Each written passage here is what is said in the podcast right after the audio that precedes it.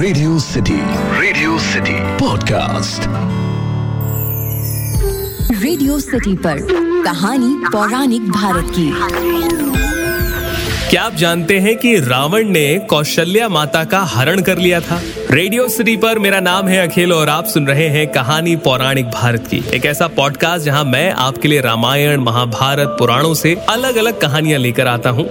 आज की कहानी जो मैं आपको सुनाने वाला हूँ, वो वाल्मीकि जी द्वारा रचित आनंद रामायण के प्रथम अध्याय से मिलती है। कथा कुछ इस प्रकार से शुरू होती है कि लंका का राजा रावण ब्रह्मा जी से पूछता है कि, हे ब्रह्मा, मेरा किसके हाथों मरण होगा? आप स्पष्ट कीजिए।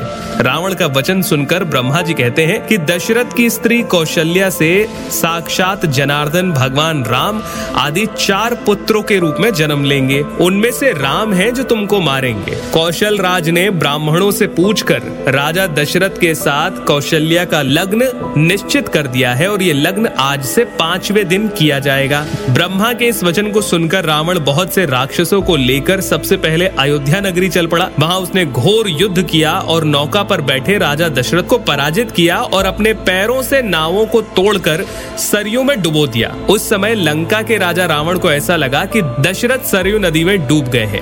जबकि ऐसा नहीं था, राजा दशरथ और उनके मंत्री सुमंत देव इच्छा से नाव के टुकड़ों पर बैठकर धीरे धीरे जल प्रवाह के सहारे गंगा नदी में जा पहुँचे और वहाँ से दोनों समुद्र में जा मिले। इसके बाद अयोध्या से चलकर रावण कौशल नगर में पहुँचा और वहाँ भयानक युद्ध किया। कौशल राज को जीत लिया और उसके बाद कौशल्या का हरण करके वो आकाश मार्ग से लंका की तरफ़ जाने लगा। रास्ते में उसने समुद्र में रहने वाले एक मछली को देखा और सोचा कि देवता मेरे शत्रु हैं। अगर मैं कौशल्या को लंका लेकर गया तो वो कोई ना कोई जतन करके कौशल्या को वहाँ से छुड़ा लेंगे।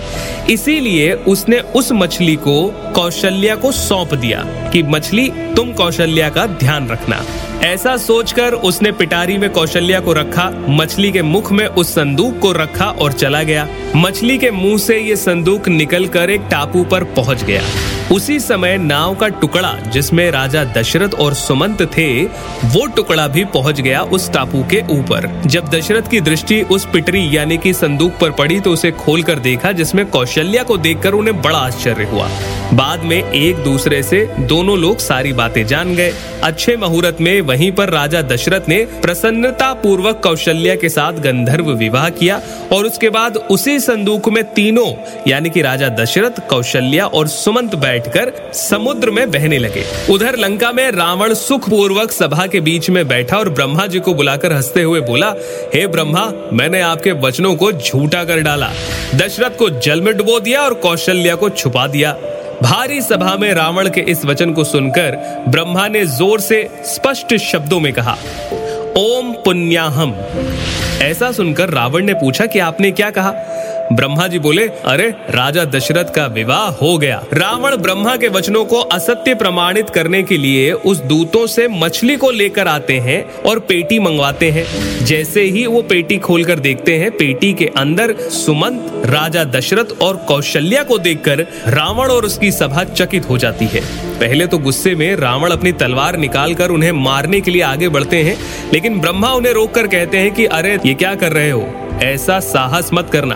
तूने केवल कौशल्या को ही इसमें रखा था और अब देख, ये एक से तीन हो गए हैं। वैसे ही तीन से करोड़ हो जाएँगे। राम जन्म ज़रूर लेंगे और तू अवश्य मारा जाएगा। इसीलिए आयु शेष रहते ही व्यर्थ में क्यों मरना चाहता है? जो होनी है, सो आगे होनी है। अभी तू कुछ मत कर। इन तीनों का दूत द्वारा इनके स्थान भिजवा कर सुखी हो जा। और याद रख कि मेरी बात कभी झूठ नहीं होगी। यानी कि ब्रह्मा जी रावण को ये समझाते हैं कि एक आयु आने पर आपकी मृत्यु निश्चित होगी। अभी कुकर्म ना करो। जो समय है, जो आयु आपके पास है, उसे उचित तरीके से जीने की कोशिश करो और राजा दशरथ, कौशल्या और सुमंत को अयोध्या नगरी भिजवा दो, जैसा कि रावण ने किया। ये जो कथा है, ये आपको वाल्मीकि जी द्वारा रचित आनंद रामायण में पढ़ने को मिलेगी। आपको ये कथा कैसी लगी, मुझे ज़रूर बताइए। अगर आप और कुछ भी जानना चाहें तो मुझे वो भी बताइए। इंस्टाग्राम पर आरजे अखिल के नाम से हूँ मैं। आप चाहे तो podcast at the rate my Radio City dot com लिख कर भी मुझे मेल कर सकते हैं। सुनते रहिए रेडियो सिटी अखिल के साथ हैं आप। रेडियो सिटी पर। कहानी पौराणिक भारत की।